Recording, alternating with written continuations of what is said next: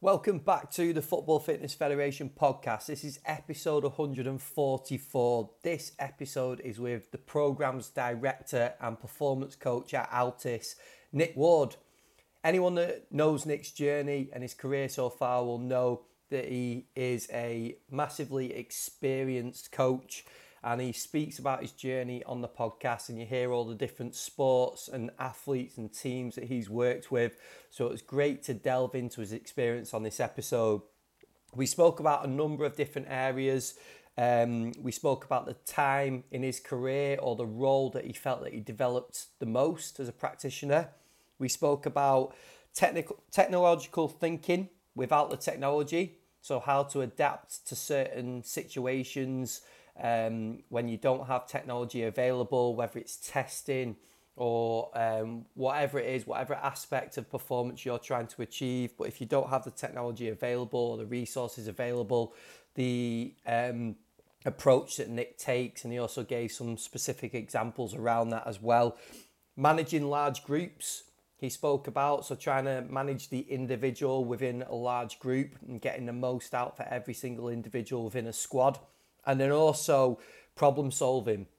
So the problem first approach was something that he spoke about and how to go about solving problems within your role. So another really, really good episode, I think.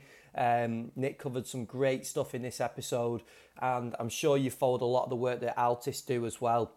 And I know they've got some great stuff coming up too. So make sure you go and give Nick a follow at coach underscore Nick Ward on Twitter.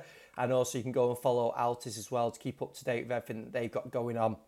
Just before we delve into the episode, I just wanted to give a very quick reminder to our upcoming networking event on Tuesday, the 20th of July, 5 till 8 pm at QPR Academy. Um, we are running an evening of networking, so you can come down, meet other coaches, we get, you can join in our networking tasks, and we've also got a presentation from QPR sports scientist Kieran Deely on managing and profiling fatigue. Um, so to grab your ticket, go to footballfitfed.com, click the shop at the top, and just find the QPR uh, meeting there, and you can purchase your ticket and come and join us at that event. But we'll delve into the episode now, episode 144 with Nick Ward. Welcome back to the Football Fitness Federation podcast. This is episode 144. This episode, I'm delighted to welcome to the podcast Nick Ward, Programs Director at Altis. Nick, thank you for your time. Thank you for coming on. Cheers, Ben. I'm over the moon to be here. It's great to speak to you, mate. We spoke a couple of weeks ago, I think, now about um, what some potential things we're going to talk about. And I think we've got some great stuff lined up. But just before we go into that, I think there's real value in people hearing about different stories, different career paths. So do you want to give us yours, your the rundown of where you've been, what you've been up to, and what led to your role at Altis? Yeah, I'll make a promise here to try and keep this short because you know, being being over fifty now, this could be could be long. But um, you know, like like most of us probably, you know, I was a pretty good athlete growing up, played a lot of soccer, football, and um, you know, was um, goalkeeper. Um, actually started coaching at quite a young age as well due to teacher strikes and things like that. I kind of had to take over school sports and just kind of got those things going. So I was at Oxford United for a number of years and kind of played youth team soccer for them and you know county and you know England schoolboys type stuff. I was actually one of the first people to ask to be asked to go to Lilleshall for that uh, that academy that they had at the time, but uh, ended up on the reserve list and uh, so didn't didn't quite get to go to that. But um, you know, yeah, kind of pursued um, sports science. It was kind of a newfangled thing at the time, and I was originally wanting to look at PE teaching, but I wasn't 100% sure I wanted to be a teacher. Likewise, I wasn't 100% sure if I wanted to go into the military at the time from different experiences that I had. Abingdon on Thames, where I'm from, uh, as an RAF town. So it seemed like a good idea to take a three-year degree and then, you know, plonk that extra year on the end. Should I, you know, either, you know, want to go the military route or, or go into the PE teaching route? And as it happened, I did neither in the end. Um, uh, did a lot of coaching, uh, did my FA, what was the FA prelim badge at the time, was part of uh, sort of that B license, C license stuff as it was, conversions and things like that as well. Um, worked, it was the Charlie Hughes manual of coaching back in the day. And uh, Dave Houston was uh, my sort of mentor. And, you know, at a time as well when I was able to do coaching courses on the line, along the lines of, you know, Peter Beardsley and players like that were on the same course as me uh, as well. Um, so, you know, that was very much up in Newcastle. A lot of stuff done there in those days. Uh, played for the university team. Um, left, went to Canada to do my master's. Uh, played for their varsity team out in Canada. Coached the women's team as the assistant coach. Coached the goalkeepers.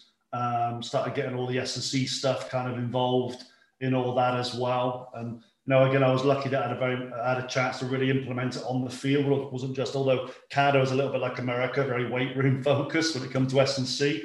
Um, you know, because of kind of my background and stuff, everything that I had kind of been brought into into the fitness training at the time was we didn't really have weight rooms, right? We had a few dumbbells lying around, but we had hills and we had some tires and we had each other as weight. so you know, you had to sort of really dive down to the principles of it. And, and over there again, while the weight room was important, um, a lot of it was what we could do on the field to implement, you know, whether it be fitness or speed agility type work uh, as well. Um, at that time, I met Stuart McMillan at the University of Calgary in Canada, where I did my master's. And um, that obviously turned into a long time relationship and friendship, um, which, you know, now is evolved into Altis. And those intervening times, I was back in England, um, Northumbria University. I met a guy called Paul Winsper, uh, was very influential with me. Um, he was a bit of a slightly older than me actually, but he was uh, below below in in the years, and I was sort of helping him through his degree, and he helped me a lot with his contacts. Very forward-thinking guy up in the northeast. A lot of people like Nick Grantham and Duncan French, and those guys will know of, of Paul Winsper really, really well. So he was at Newcastle United. And, um, you know, you might think it's friends giving friends jobs, but, uh, you know, I had to write an application, I had to have an interview with Ruud Gullit um, and Alan Irvine and those people and got the academy role, which was a part time role at the time. Um, that ended up blending with a lot of work at the University of Durham. They, they wanted to set up like a performance structure. You got to remember, this is all pre EIS and kind of, you know, fully functioning EPL type, academy type things. Set that up with Paul at University of Durham when he went full time in Newcastle. And it was, uh, you know, Durham County Cricket Club, First Team Academy, Northumberland Rugby, uh, England Netball Regional Academy, Hartlepool United First Team, Centre of Excellence, Newcastle United Academy, um, and a bundle of other stuff. Uh, plus the university teams. You know, very early days of kind of make, sort of professionalizing, if you want, the setup of sports science, physio, uh, nutrition, all those kind of integrated areas into one particular project, you know. But clearly, my time with Stu and the influences of him and Dan made me see things very holistically and, and brought this program kind of together at University of Durham, which was an awesome time. And then, um, you know, to keep it short, I went to Sheffield Wednesday full time with Chris Turner, who was the coach at Hartlepool at the time. We had some successful years there, and that's where the life and career roller coaster really kicked off um, you know, 18 months there, we get fired and things just kind of grew out of there. Built some great relationships and friendships in Sheffield because obviously I was based there. And, uh, but then latterly went on to be the performance director for the Canadian bobsleigh skeleton teams. Um, had to leave there for a couple of different reasons. Came back to England, was then the national lead for the talented athlete scholarship scheme as that kind of got scaled down, set up my own business, very heavily involved in rugby league with Sheffield Eagles. A couple of sojourns back into soccer. Um, there's some stories there to tell. Uh, as you know, kind of this eight-year gap from being in it before to then, and what I saw had changed in it was kind of interesting. Um, and then, you know, got the opportunity to come out to California in South Lake Tahoe and work for Altis with the then, owner John Godina and uh, Dan and Stu and those guys to run this project here in South Lake Tahoe. Um, with COVID, as we all know, a lot of stuff got shut down. So very much my mind got turned to, um, or my focus got turned to all our programs that were non-track and field related, how I can contribute, you know, my educational background to the development and, and the ongoing kind of, um, I guess, uh, review and continual development of all our courses as well, as well as looking at a number of, like I say, non-track and field, you know, on the ground programs. Um, I'm heavily involved with Olympic skiing over here. Um, do work with two Olympic skiers that should be well will be going to the next games and the bundle of young young athletes in the area as well. So I am able to stay active as a coach uh, and practically involved, and uh, should quite soon be be helping out with some local soccer teams here as well, which would be great. And obviously, living an awful lifestyle with awful weather and scenery and all the rest of it, really struggling out there. Because I know you showed me that nicely, showed me that on the phone last time we had the call as well. The yeah. the awful views around you and all the rest of it. Yeah, you know what I mean. I mean, joking aside, it's, it's an amazing place to have landed and ended up, and um, you know, I, I just want to say how, how much I, I feel and respect what a lot of other people have gone through over the last 12 months. I mean, as a company, it's hit us, us hard with a lot of the face-to-face work that we've lost, and we've had to pivot and adapt and be agile. Um, you know, I've literally become a marketing coordinator in the last 12 months and pivoted to, to help manage a lot of that side of stuff as well which has been really interesting and exciting, and you know to learn new stuff. But uh, you know, I, I you know, for me here, living here, I, it's been nowhere near as bad as a lot of other places, other countries around the world as well. So you know, um, you know, reaching out to anyone out there who's still going through it. You know, um, I don't want to be flippant or make too many jokes about it all because I know a lot of people are having still having a really tough time and still recovering from all this. No, it's a, it's a great. And I was I was just making a tongue tongue in cheek uh, joke about, about you showing me your views that I know you're currently experiencing right there, right now, which are not quite the same as mine. Um, but just to pull you up on one thing that you said, Nick, you said about um, going back into football, soccer from a period of being out of the sport and being in other sports and doing other mm-hmm. things and having some realizations on some changes that had happened. Is there anything you can talk about um, in terms of those changes and, and what you experienced at that point? Yeah, I, would say you know when when there was the likes of me and Dean Riddle and Paul and, and a bundle of other people that were kind of involved in football, we were fitness coaches. Um, you know, I, I, was doing, you know, also I've done my sports science stuff, and you kind of want to call yourself a sports scientist. And even if you were a fitness coach, they still called you a rocket scientist and things like this because you come out with fancy gadgets. I mean, our, our, most fancy gadgets at the time were the polar heart rate team system and some timing gates. You know, those were our fancy gadgets. Um, and, um, you know, uh, now, you know, you kind of have sports scientists um, and then the strength and conditioning coaches, where we were kind of one in all, but we were also delivering nutrition. We were doing the performance profiling. We had to wear a lot of different hats. So I think the roles have expanded and grown, and I, you know I can leave people to decide whether that's a good or a bad thing. And I think it depends what club you're at, right? I mean, you know, if you're at a top club, you've probably got all these different people with all these different roles. Where you know, yes, I was at Newcastle United, but it was very in the early emerging years of sports science and, and, what we were doing there. And, you know, I guess, you know, for a lot of us who are, who are, are lower clubs, unless you've got great connections with universities and colleges, you know, you, you're kind of having to wear many different hats. So that was one big thing I saw was, was the emergent role of, of lots more fingers in the pie, if you like, and then having to manage those kind of interrelationships between a lot of different people. Um, a really heavy focus on physiotherapy and prehab evolved, evolved over the years as well. And, you know, players spending 30, 40 minutes twiddling a lot of things around and playing a lot of stuff that I felt with, with a real lack of intention or focus. You know, it was just, to me, it seemed to be a lot of stuff they were being given to do under this banner of prehab. Um, you know, to me, a lot of it wasn't really individualized or really focused on on on individual player needs or movement problems that, that you were trying to sort of work with at the time as well. Like I said, a lot of data analysts coming in now with GPS and stuff like that as well. Um, adding just adding more information to the picture. No no no judgment on that, but more more information. And I'd say actually from the player's perspective, what I found different, and I think this is probably largely maybe largely down to social media. Back when I first started, players weren't really into the weights and stuff like that. And your your discussions with them about that were much more about performance. When I went back into it, I found they all liked going to the gym in the afternoon to make themselves look good.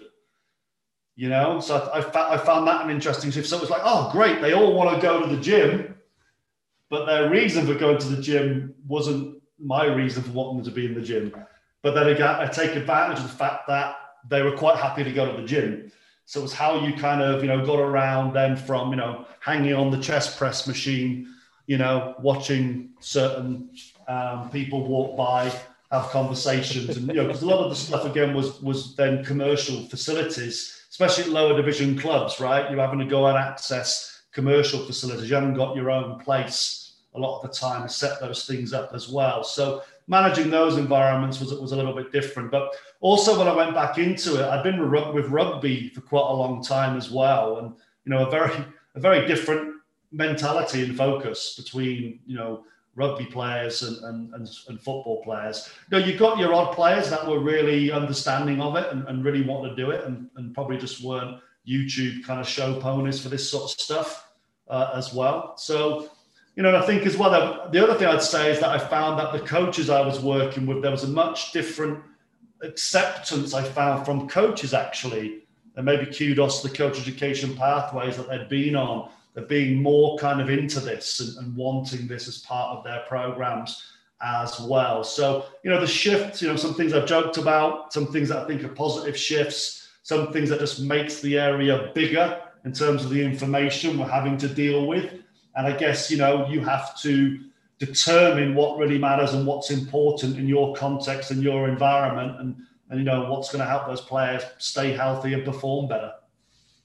I think I think a lot of people agree there's been that change in culture, hasn't there, across the sport as a whole, probably over the last, what, 10, 15 years in terms of um, S&C, sports science. And I think some of that that you're talking about, like especially when things are added with a bit of a lacking intent and just doing it for the sake of doing it, sort of thing, that mm. comes with that change, doesn't it? Until people understand a little bit more around the reasons why, or even more specifically around like what we need to be doing rather than just doing it for the sake of it.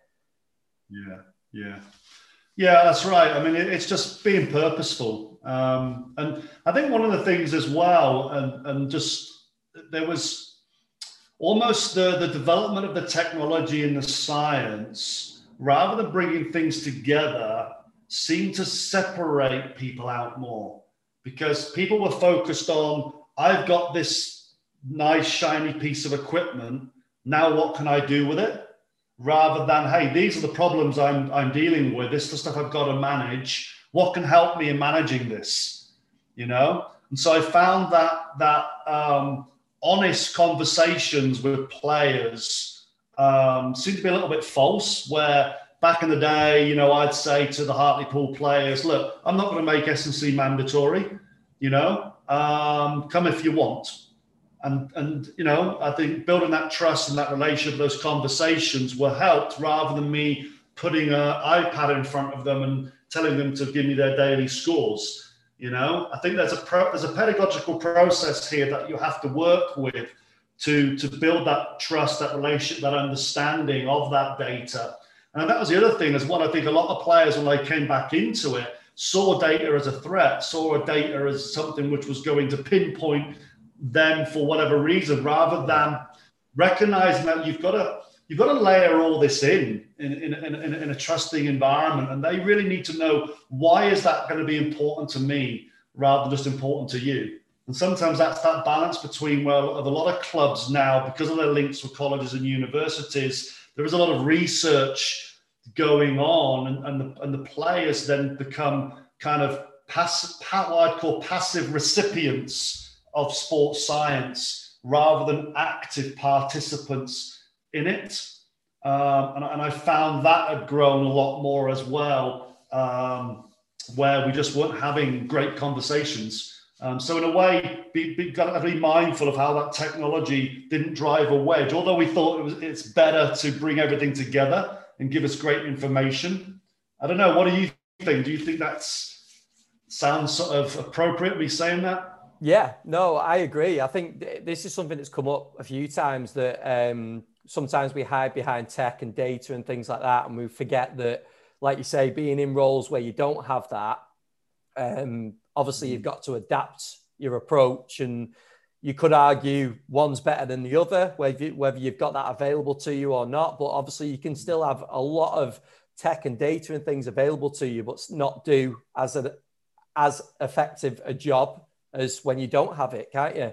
And that was one thing I was going yeah. to ask you, Nick, as well. Actually, is in your career, can you pinpoint a time where you feel that you progressed the most as a practitioner, or maybe a time or, or a specific role?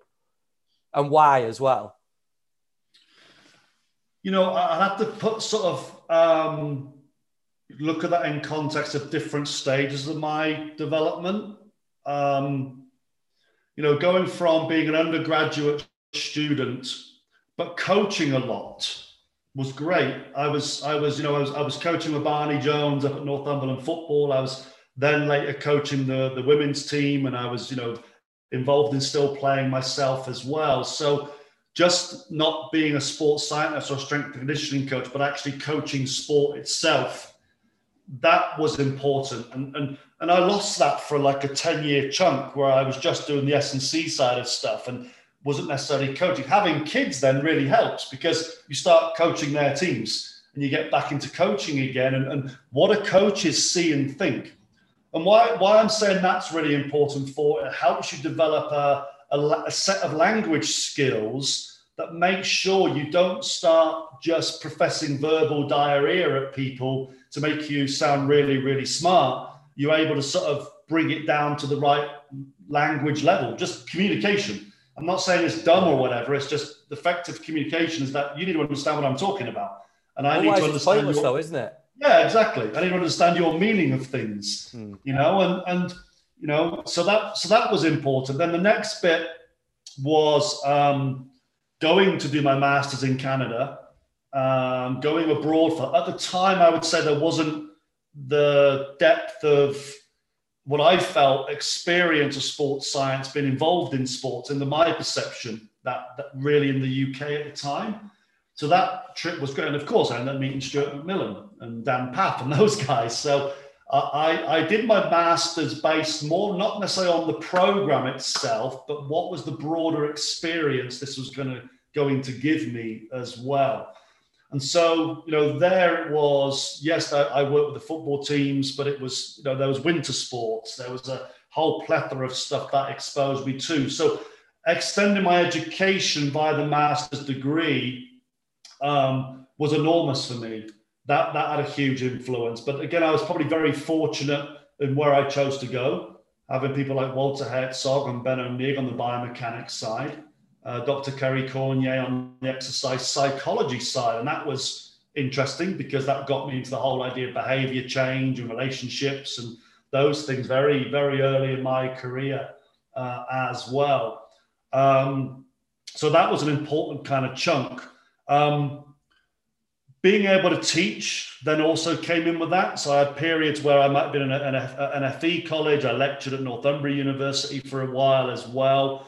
So having those teaching opportunities obviously got me down into the weeds of a lot of the science, but how to then actually deliver that and speak. And that also got me to sort of see that as an academic discipline, this stuff's great. But how do I sort of talk about it in a practical sense? Let me give you a really simple example everyone was being taught about VO2 max. I was teaching this health module, and it was about you know using assessing VO2 max on a bike. Uh, and I'm like, okay, great. So you've now assessed VO2 max on a bike, and this health person is going to their gym where they have a stairmaster, you know, a Versa climber, a treadmill. What now? How do you take this information and make that relevant to them on on? This test was on a bike, you know. So you've got their VO2 max so it's again drilling it down to really practical, in my hand ways of making this stuff relevant to you as a coach and a practitioner. So that became important. The, the five years at University of Durham, having a role where I could fail and take risks and chances. Um, like I said, I mean, it would be unheard of now for one individual to, to have held so many contracts um, in, in so many different sports. And to be quite honest, Ben, I look back at that time and I think I didn't have a clue what I was doing, really. I, you know, I, I, I, go, wow, there was a lot of uh, Dunning Kruger going on there. I guess my enthusiasm and belief and confidence led me to have good chats and conversations. And based on principles, I, I guess I had no operating system to go in with.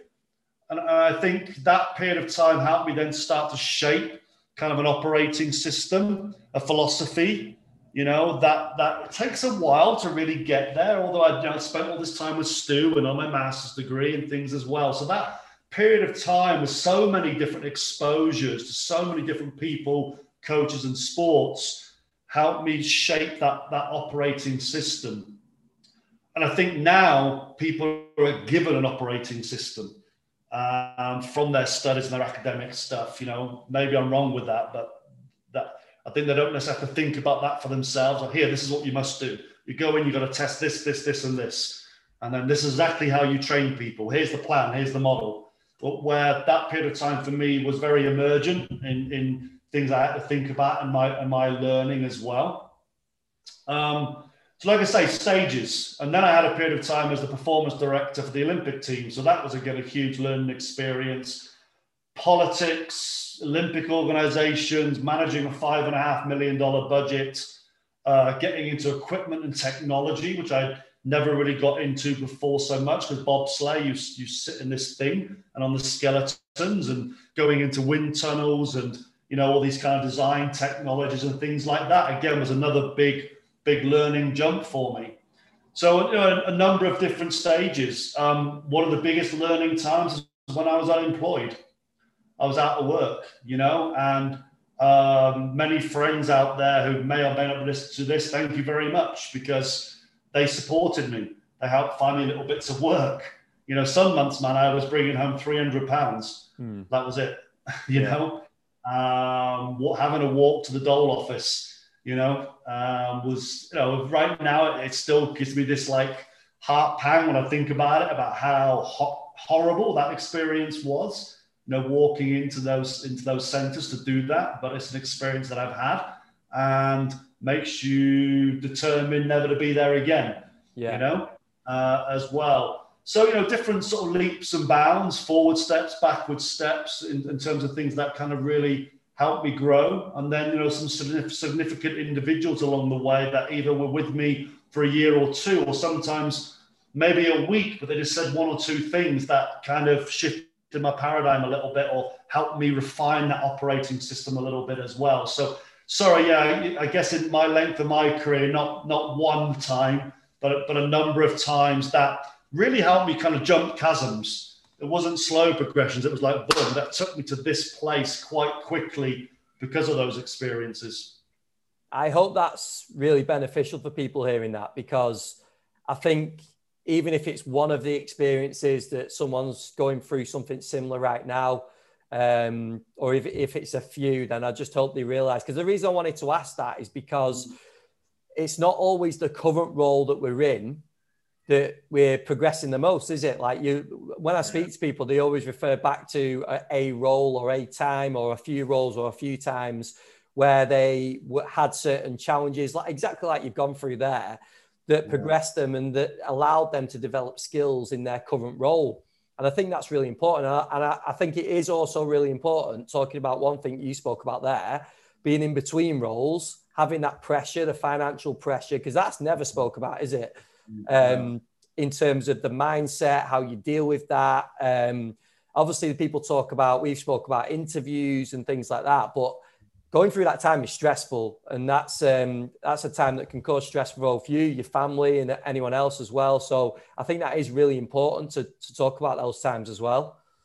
Just a very quick update on our online community. If you want access to over 40 hours of webinars and presentations from a number of different coaches across the world of sports science and strength and conditioning, focusing on different topics around football fitness, go to footballfitfed.com click the community tab at the top and sign up. It will give you one month free.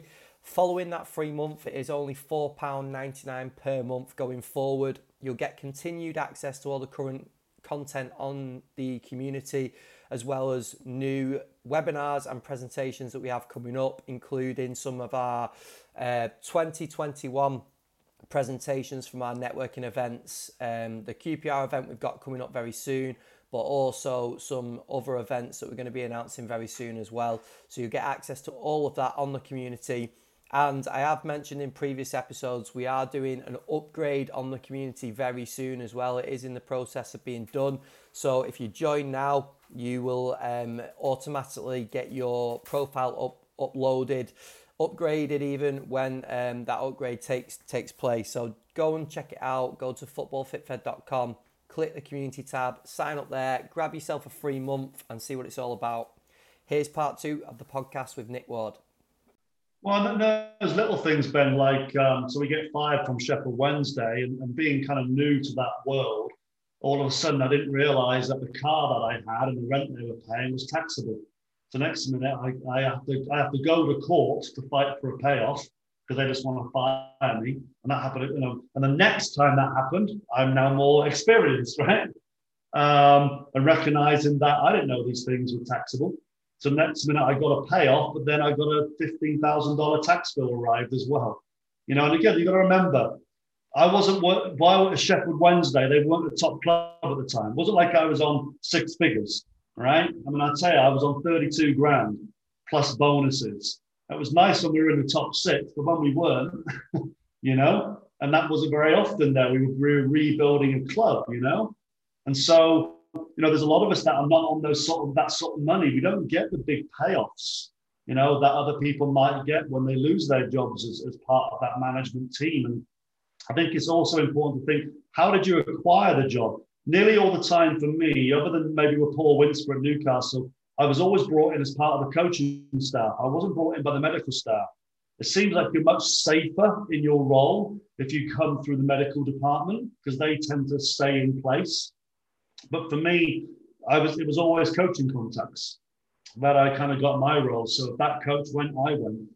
You know, it happened on two or three occasions, you know, as well. So um, yeah, they are they are tough times. You know, luckily I have a wife that stuck by me in all this, and um, you know gave me the encouragement to, to sort of grow and you know see me bounce around a, a bit with this stuff.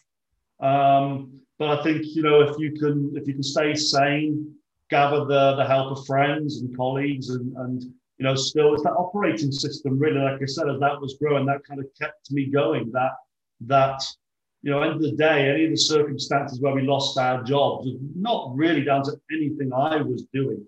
You know, uh, most of the time you, you really didn't have the time to make that much influence on stuff. But I think also that also ties into the, the bit we spoke about earlier about the personal relationships, you know, as well. It's if you've gone in and just done the science and done and you haven't really spoke to many people and created, you know, an open discussive environment, that's probably not going to help you when you know the axe might look like it's going to fall as well. So I'm not saying yeah. can try form relations because oh that'll help me keep my job, and I want to be an agreeable person rather than a a argumentative disagreeable person. You know, in, in a nice way. Um, you know, I think you do have to blend blend both of those because the relationships will will take you a long way. I think. Yeah, no, I agree. I think the other thing from that is like, and and this is how, why you're able to sort of pull out all these factors and in each role is optimizing each opportunity you get, isn't it? Um, mm. And that's where I wanted to sort of take this is that regardless of what club you're at, what standard you're at, like there's there's loads of um, skills that you can develop. And we know mm. that you've already spoke about there's there's politics involved, there's uncertainty in jobs. There's like um, there's certain restrictions, whether it's financial, whether it's facility wise. There's all sorts of factors that you face in every single role that restrict you from doing certain things, isn't there? We had a great conversation a few weeks ago about this, and I wanted to get you to talk about it on the podcast in terms of technology because some mm-hmm. of the mm-hmm. stuff you went through was brilliant. But I just wanted to tap into your mindset just to start with that when you're in those um, when you're in those roles at those times and you're facing all these challenges, your mindset around problem solving. So when you when you have these problems in front of you, what what are the sort of what's your mindset? What are the stages you go through to solve that problem? And then if we could dive into some of the examples that you went into on the phone, I think that'd be brilliant. You might have to remind me of some of those. I will do. I will do. Let's see where we go. Well, first of all, I think again it comes back to um, understanding your operating system. You know, what's your kind of uh, I call them. Um, I'm looking for quick wins when I first go in. What are my quick wins? And your quick wins aren't going to be taking on the biggest challenges. It's looking for the low hanging fruit initially. So, for an example, a quick win is just structure and reorganize the warm ups a little bit better. You know, uh, and that doesn't mean doing 30 minutes of prehab lying on a mat. All right, it's it's that that might come a little bit later. So first of all, is where's where's your quick wins? Don't necessarily go in on the first day and be up front and center. Actually, try and establish with the coaches and the players. Look, um, give me give me a week or so to watch what you normally do, or don't go in and try and change too much too soon. And, and I'm, I'm saying that out of experience of someone who has tried to change too much too soon. And while in the long run that became successful, it still put certain noses out of joint or affected early relationships. So it's a real balancing act on that. So operating system, um, where are your quick wins? So I kind of say, okay, how do I get into the fast lane? You know, where do I go? Boom, this is going to take from A to B really quick and get me some kudos and understanding and build some positivity with the coaches and the playing staff. Part of that is um, spend time hanging around with the coaches. In the part when we're working part time and we've got contracts for jumping around on, it's like right, I'm done at six o'clock here. I've got 30 minutes to get over to this place. I'm going to get to my next job. It was really Mark Aston at Sheffield Eagles that changed my mind on that because I, I, missed that at Newcastle United Academy. I wasn't very good at that. I was moving from while we're all based at Durham University, I was moving from Hartlepool, Newcastle, university teams, cricket. I was out of there. I didn't spend the time sat down, basically having the cup of tea. And, and Graham Fowler, who was head of the Cricket Centre of Excellence at Durham, always said, never miss out that opportunity for that, that beer at the bar you know? And I'm like, oh, that doesn't sound very professional. You know, I was used to kind of proper formal meetings. So part of that fast lane is who are the significant people you should be making sure you find time to get to know them better, you know?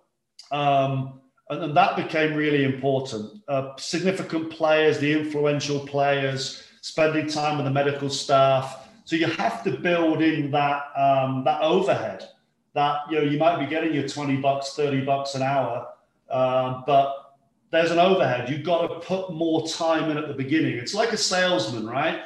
For every sale you get you've probably walked 10 streets to get that one sale but that one sale makes it worth it. So you have to put that groundwork that leg work in early doors i think um, and you know, this came from Doc Smith and, and Dr. Steve Norris, and my master's degree was like they said sometimes when they went into Olympic teams, they would do nothing for six months other than observe.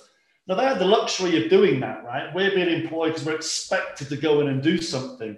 But sometimes find out what it is they've already been doing and maybe keep doing that and then ask them questions of that.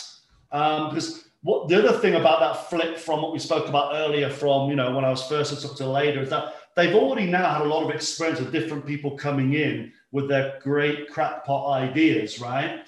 Where's the average here? Where's the norm? Where's the mean stuff? Because whatever you come in and change at the beginning, you now have to be persistent and consistent with.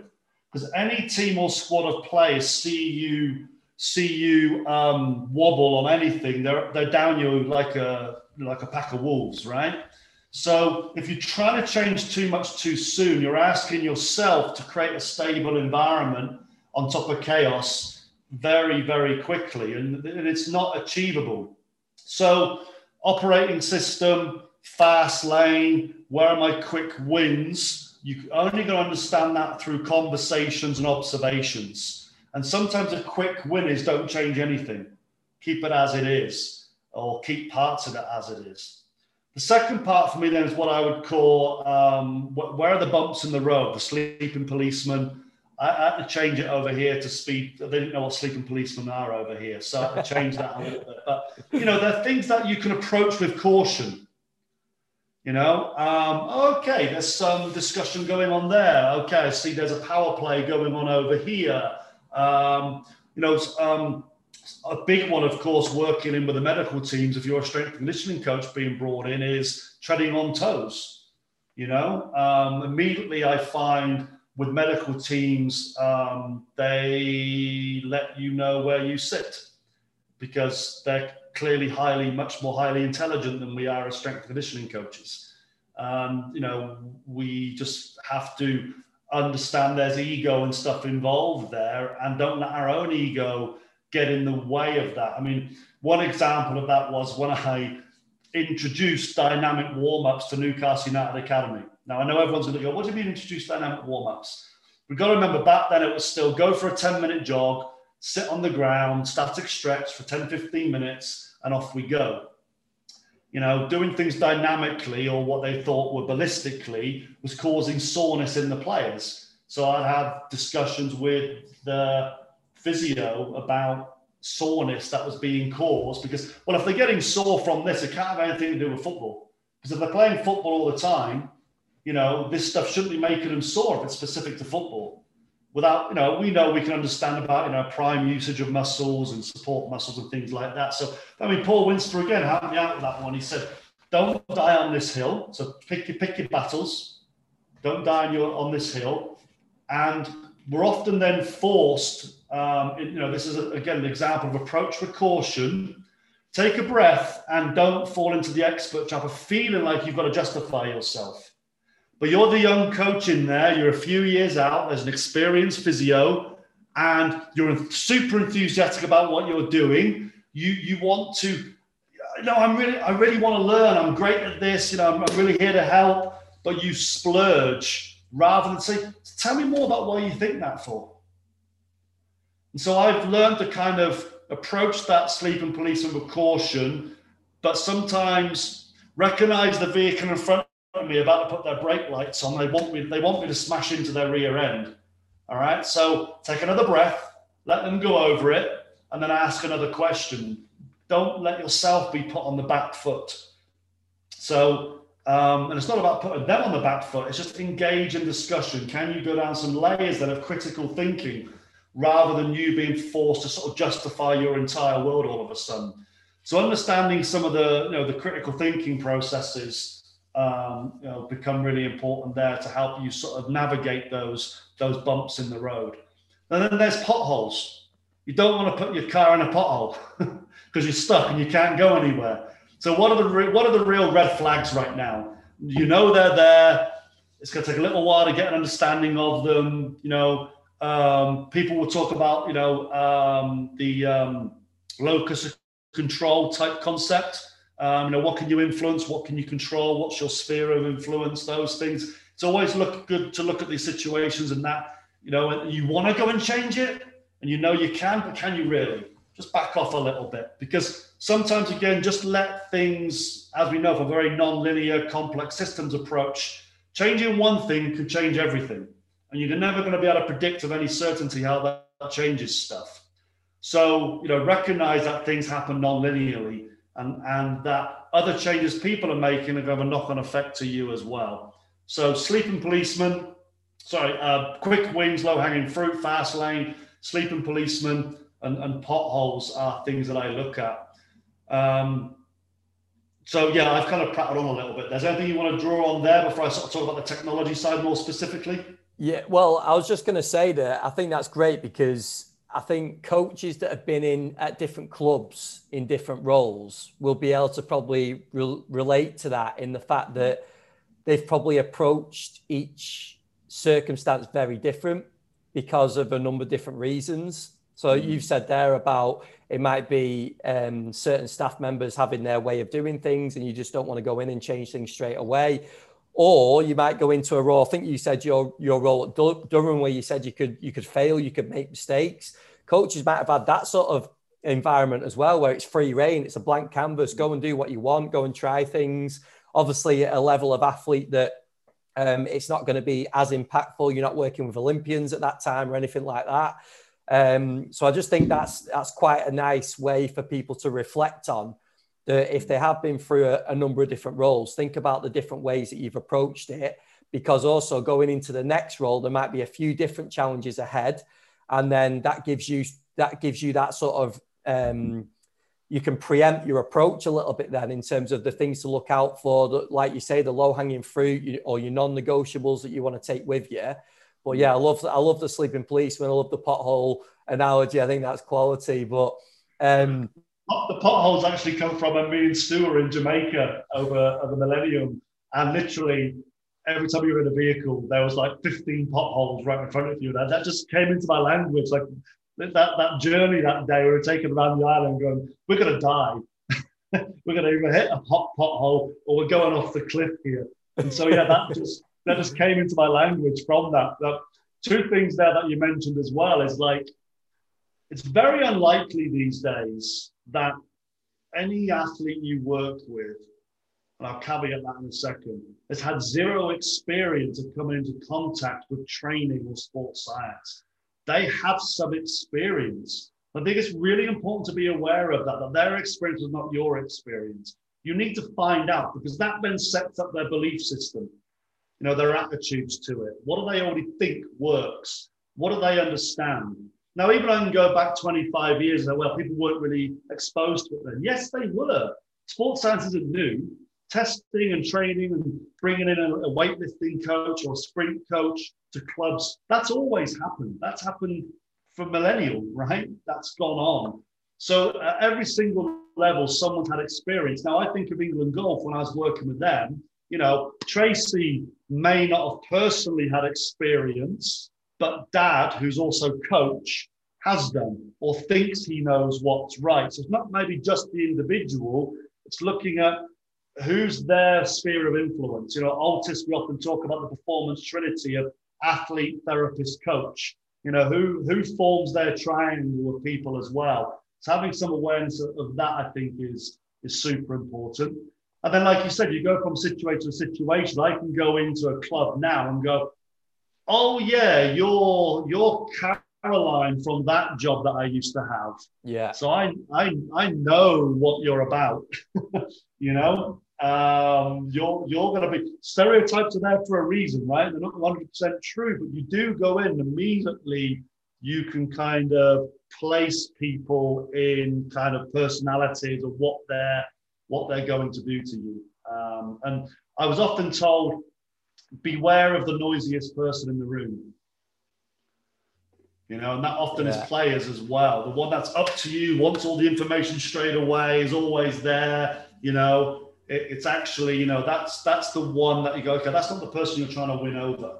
Yeah. You know, it's the other people around in the room as well. You need to be observant of. Yeah, I've spoken to Damian Hughes a couple of times on the pod, podcast, and he talks about cultural architects, and they're the mm-hmm. ones that you're trying to sort of tap into within the squad, and they'll have the biggest impact. And I always, when I talk about that, I always think of like the '90s Man United team with Roy Keane and people like that. I don't know why, but I just think that so many characters in that squad, and you can sort of picture exactly who he means by that. Um, the other thing I was going to say about that, Nick, in terms of the influences on their experiences in S&C and sports science, social media comes into this a lot now, doesn't yes. it? Because yeah. you get a worldwide view of all different athletes from all different sports, and you get, oh, all right, it's a snapshot, we know that, but you get that snapshot of what is going on. Whereas before, you, you probably couldn't, it wasn't as easy to get, was it? Well, I know it was going on in terms of different um, experiences, but that that is a big factor now that they might have formed their opinion on what they need to be doing by this athlete is doing this or Ronaldo does this. You like um, that that can have an influence, can't it? Yeah, for sure. And, and as we know, so much of social media is, hey, do this exercise, you know, for your glutes. Not why am I doing it for my glutes, right? And obviously, with the with the with this year as well, as so many people starting up on social media and and doing their free videos, what tends to happen is knowledge goes back to the base again. And so they're now they're now exposing themselves. And if they do get a, a big kind of you know viewership, um, where this group of people may have been has been brought back to here in terms of their thinking about the problems. So it no longer is a problem first approach. You know, it becomes, you know, again, what exercise have I got? Let's get it done. So I think to try and encourage people to have a problem first approach. What, what am I trying to manage here? And we're very careful about we don't fix problems, we manage them. Because fixing them puts you in a frame of mind of that you've you've changed this thing 100%. We're never going to know that, right? We never know what 100% difference of something ever is going to be. So you you manage a problem along just to a, to a higher state of functional health or performance, and again, not really knowing what other things that that's adjusted along the way, you know, too. So um, problem first um, then ties us into that technology component a little bit. You know, how what do I need to help manage manage this problem? Um, and you know, in, in some cases, there might be a need for very, very specific technology. Again, you know, what I recognized when I went back to using that, while I was using the polar heart rate system back in the day, was that in order for me to do my job really, really well, I didn't have an extra three hours a day to process all that data, me personally, you know? And while technology has become much more available and widely used, uh, and you know, of course, it's it's got a lot more um, high powered. Um, there's still an overhead to using it all, and I think that's where a lot of the companies have tried to reduce the overhead of time spent then to process the information. How do we get you more quickly to the information that you use? But in doing that now, some coaches are now losing the mental process of how that information has been derived. So they don't necessarily understand its substance, where it's really come from. It just becomes a number, you know. Um, so so it, it's it's a it's a real it's a real playoff, right? Because also um, in getting those numbers now, do you understand the algorithms in the back end of the technology? How are they deriving that information? Is that any better than just the junk mat I used to use? But now I'm spending three thousand dollars more on getting getting the data I used to have. So I think again, it's just when it comes to looking at technology, just ask some deeper questions of it. You know, especially about how how is that number I'm actually getting derived? Uh, it, how valid truly is it? How have I set up my environment to make sure I'm getting the reliability that I need? And then all the time spending doing this and this is a great conversation I had with Dr. Matt Jordan over force plate testing. He said, sometimes, Nick, just stick them on the leg press, left leg versus right leg. If yeah. one's a lot weaker than the other, you've got a problem, you yeah. know? Because have a guess what? The force plate's probably going to show me that too. And I get mm. lots of other fancy numbers, but there's probably a way simpler answer here.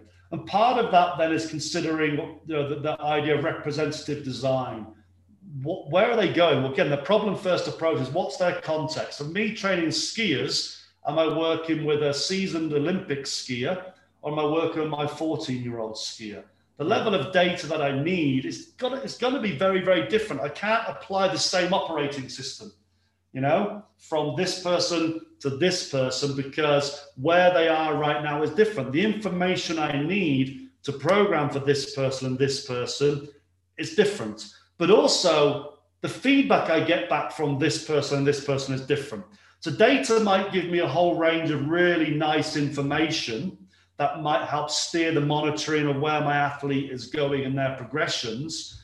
But the conversation I have with this Olympic athlete and getting that information off them can be very, very informative, more than maybe off the 14 year old.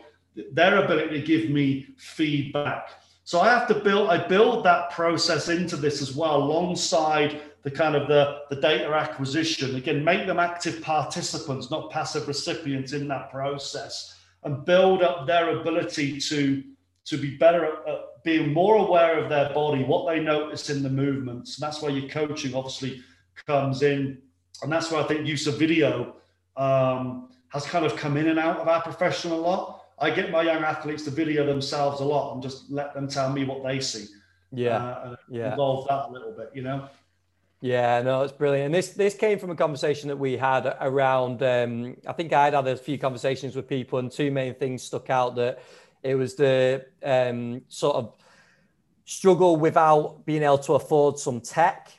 And we, we had a chat about some of the approaches that you took around um, speed. And we also spoke about some of the politics involved around like doing testing at certain times and the need for testing certain athletes and stuff. And the fact of the matter is, when we to cut a long story short, we, we, we came back to the fact of if we're not retesting and it's not um, yeah. impacting our, our training, then like do we need to do it and we know that sometimes we do need to do it because of other factors but um that was one thing we spoke about so i'll get you to yeah yeah i mean that, that reminds me now because um i've just become a devotee of the the house series oh yes yes yeah and um i mean i know i'm late to that series but at Damian one Lewis. time i think he, he shouts out something like um, well, what are you what are you going to believe? The tests or the symptoms? And I think we can keep looking at the numbers, but not look at what's immediately in front of us. You know, and the big thing that Dan Pfaff is like the greatest gift any coach can do is observe. And he said, you know, we've, we've been doing movement screens for decades. It's called watching the warm up, you know, uh, and become much better observers of movement, of biomechanics. And you know, I know pu- some purist biomechanists out there go, "Oh, the coach's eye, it's a, it's a myth," and but everything's got ranges and bandwidths, right? You know, because if you're not developing your coach's eye, you're not then going to see the problems that you need to manage. So developing the coach's eye isn't about me then knowing everything. It's about me getting to a point where I go, I don't know what's going on here. I can't see anything it, it leads you to ask better questions. So don't just keep looking at the computer screen, the data. Yeah. You know, I mean, years ago when I was working with the people at OptoJump and stuff like that, like that's what they ended up putting the camera on the OptoJump for. Because I said to them, you can't just look at the number of the jump, You've got to look at how they're jumping. You've got to look at their body language. And they took that idea on board and stuck the camera on it. So you actually had the video of them jumping and the data of them jumping. Because we know the human body, let's call it dynamic systems, will find a way of accomplishing that task. Now, your job as a coach is, is the performance of that task devoid of the quality of how they've achieved that task. Now, depending on what camp you sit in, movement quality leads to movement performance, right? The movement quantity. Yeah. Now, again, we can muscle our way through something and get something done but at what cost to the body if that's repeated over a period of time? Mm. You know, there, there is, we know from our knowledge of biomechanics, kinesiology, it's the blend of those two things that help us move towards an individual's unique way of achieving a certain task. And if they're doing that in a way which they never complain of any niggles, you know, the performance is looking solid. So their health, performance and health are on a parallel continuum for us at Altis, then you're on a good path. But yeah. if performance starts to dip or they start to complain about niggles of some kind, then you then you go back to your observations again. And video again, I think is still something which is really beneficial to take lots of video of, how your athletes perform. Because because when you're doing that, you're not disregarding the tech, you're not disregarding the data, you're not solely looking at it, are you? You're looking at the whole picture. And like you say, it's a, it's a lot more accessible for a coach at any level to get some video of their athletes than it is to use force plates or whatever whatever bit of tech that we referred to because it's so accessible. And I know you yeah. gave a great example when we were on the phone, Nick. I don't know if you can remember it about the speed, the speed gates.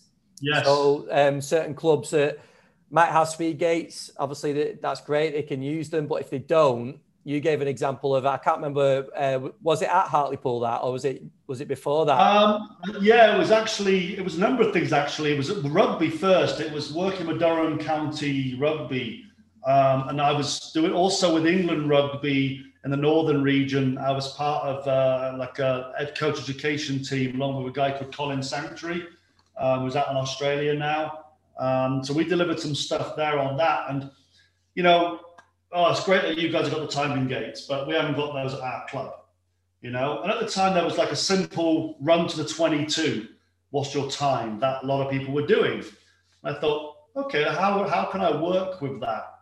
So what I did was I um, from the 22, and uh, I then put cones every two yards, and then it changed to two meters because I got with the, the, the current age.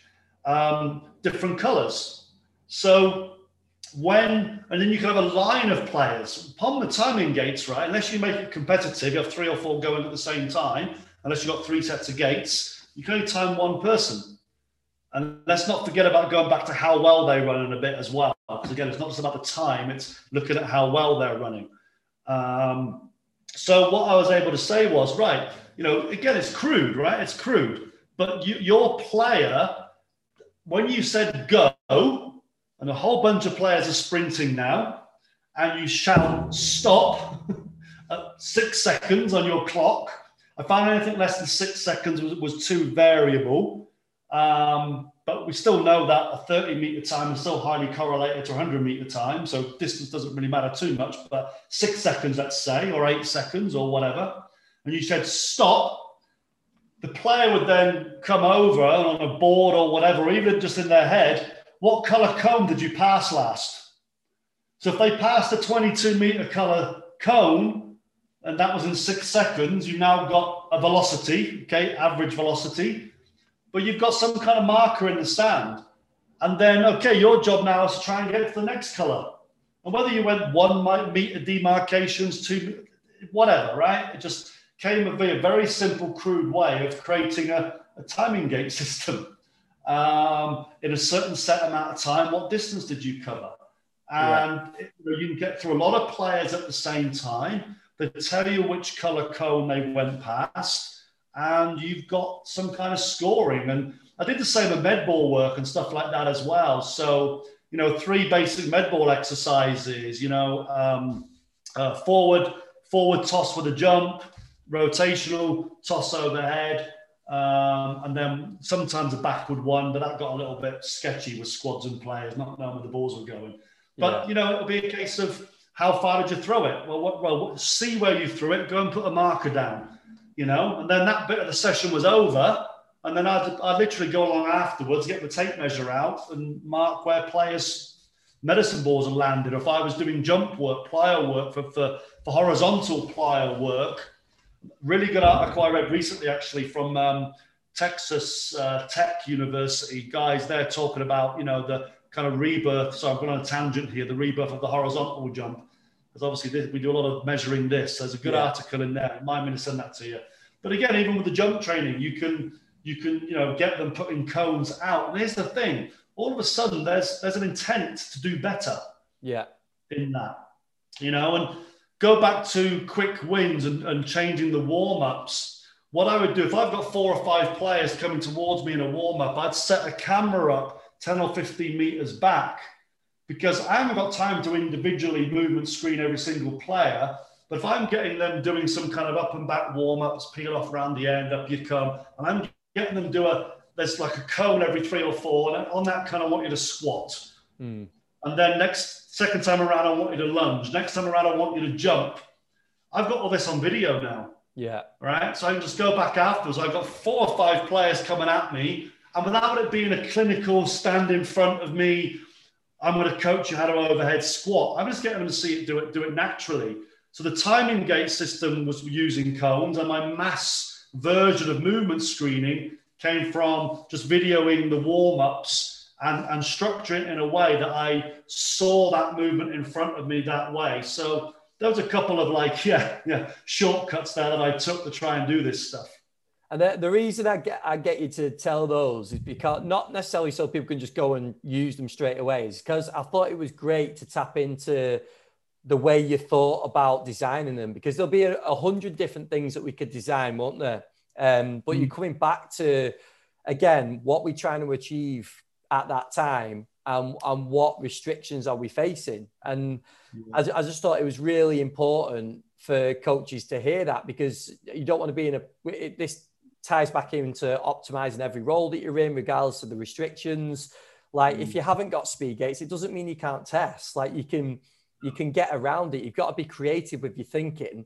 And then when you do get into roles where you do have the tech available great you can use it um, but I just thought it was really important. I thought it was really good um, to, to delve into some of those examples that you had.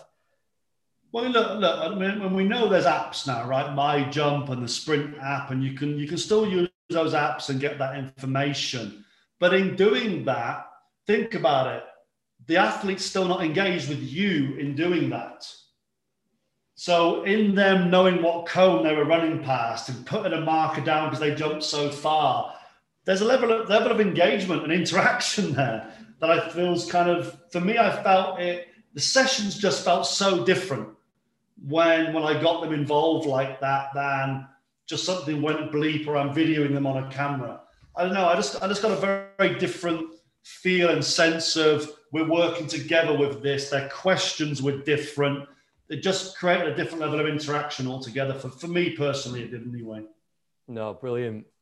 Nick, I know I know we're a bit short on time because you got you got stuff to go to, but I, I was just going to finish up because we also spoke about managing large groups as mm-hmm. something that I'd spoke to people that was there's not an issue, but it was a challenge that they were facing, and obviously trying to manage individuals within those large groups, whether it comes to in, individual programs. What's your experiences with that? And have you got anything? I, I know we, we could probably do a whole podcast on this, but um, in terms of quick tips, like if people have got large groups to work with, how do we manage the individual within that large group? So, you know, let's first of all, what's the problems? The problem is within a large group, there's often a range of issues that's going on, whether it be weight room technique, sprinting technique, or whatever. So we think, how can I how can I address all the individual issues? Well, when you when you break that down and you understand your model, this is why it's important to understand the model of sprinting. Not this is how I need my athlete to sprint, but what's a technical model of sprinting from acceleration to upright running. So you're going to see that there's some critical shapes or patterns that you're looking for.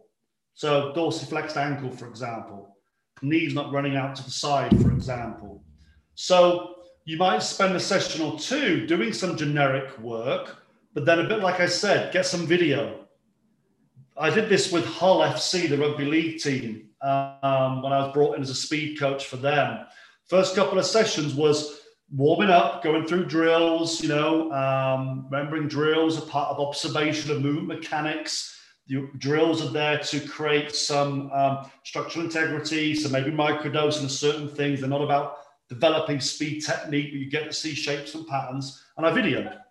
From that, then I can pull back and go, oh, this is what this person's doing. This person isn't making this shape. So it's what we call mailboxing you know, you come up with like a type A, type B athlete or a type C, come up with some categorizations that you're going to mailbox people into, because then you can go to your session design and say, right, once I've got through the warm up, or actually these people seem to be really struggling with a level of stiffness. So maybe this section, I've got some hurdle jumps where they're holding.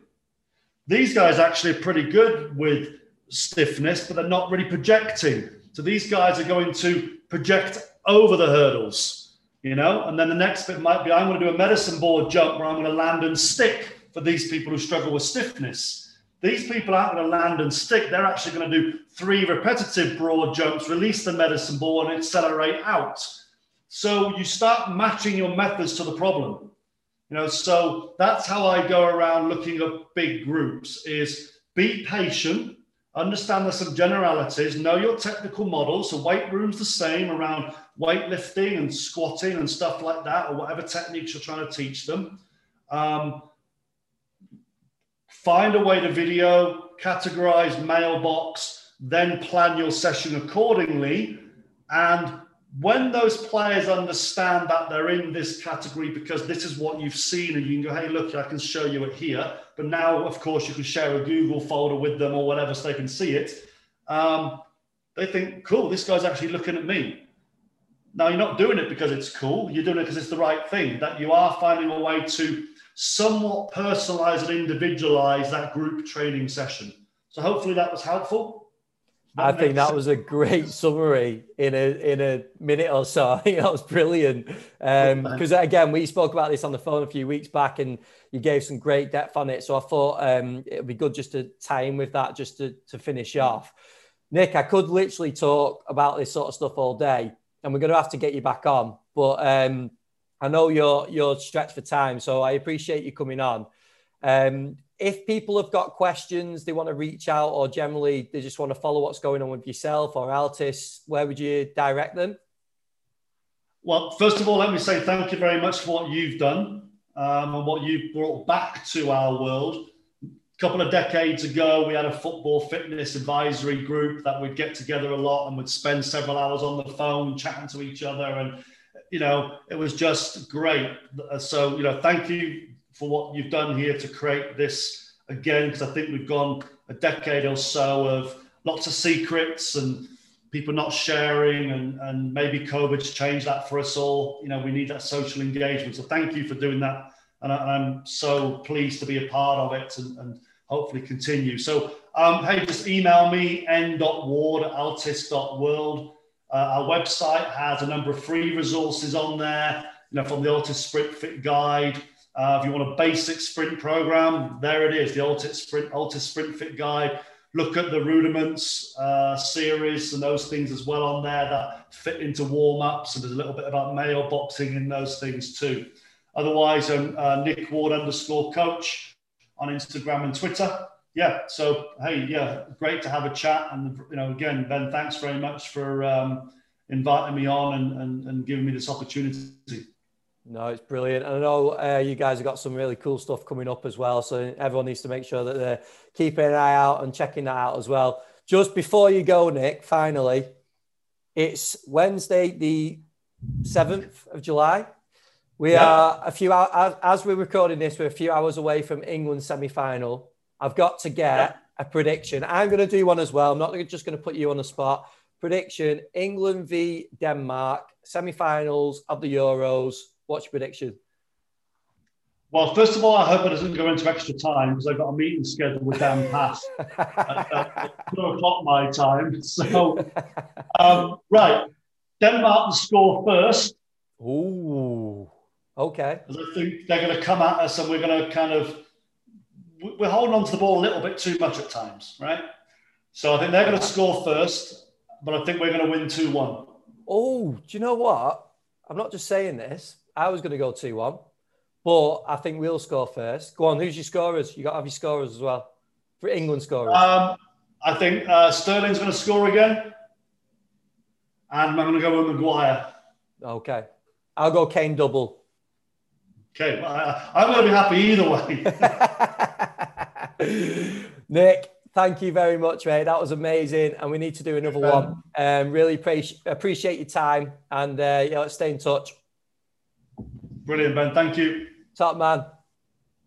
Thank you for listening to the podcast and big thank you for Nick for giving up his time and coming on. Go and give him a follow on Twitter at coach underscore Nick Ward. And you can also go and follow Altis as well to see everything that they've got going on.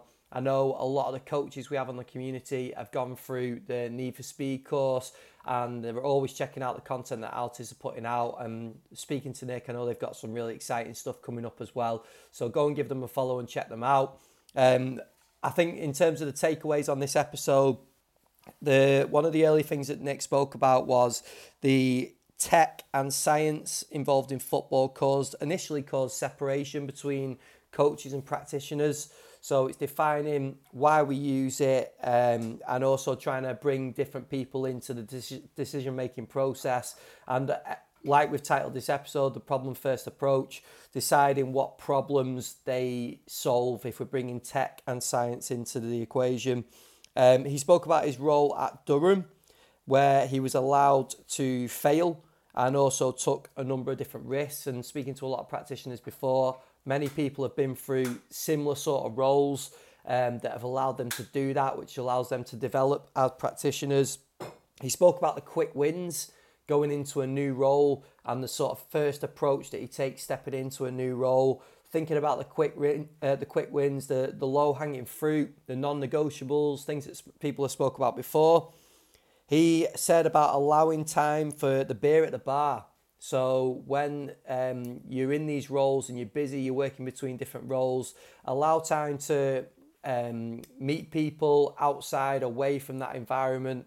Um, maybe it is going for a beer, maybe it's going for a coffee, whatever it is, but allow that time because that allows you to develop relationships. And I know Nick spoke about a lot of practitioners that he developed the relationships with across his career, and I'm sure they came from those sorts of um, conversations.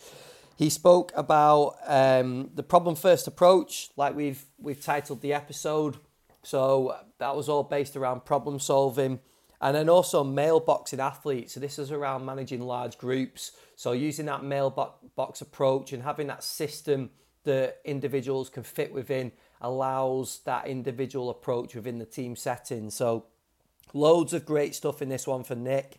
Um, I also think everything that he was talking about around technological thinking without the technology, some of the examples that he gave around testing speed and power um, without any tech was absolutely gold.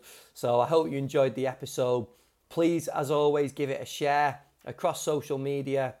And uh, like I mentioned at the start, I hope to see as many of you as possible at our upcoming networking event on Tuesday, the 20th of July at QPR Academy. If you've not got your ticket already, go and snap it up. Go to footballfitfed.com click the shop and just find the event there and make sure you purchase your ticket. And then we'll see you on Tuesday the 20th, 5 till 8 pm.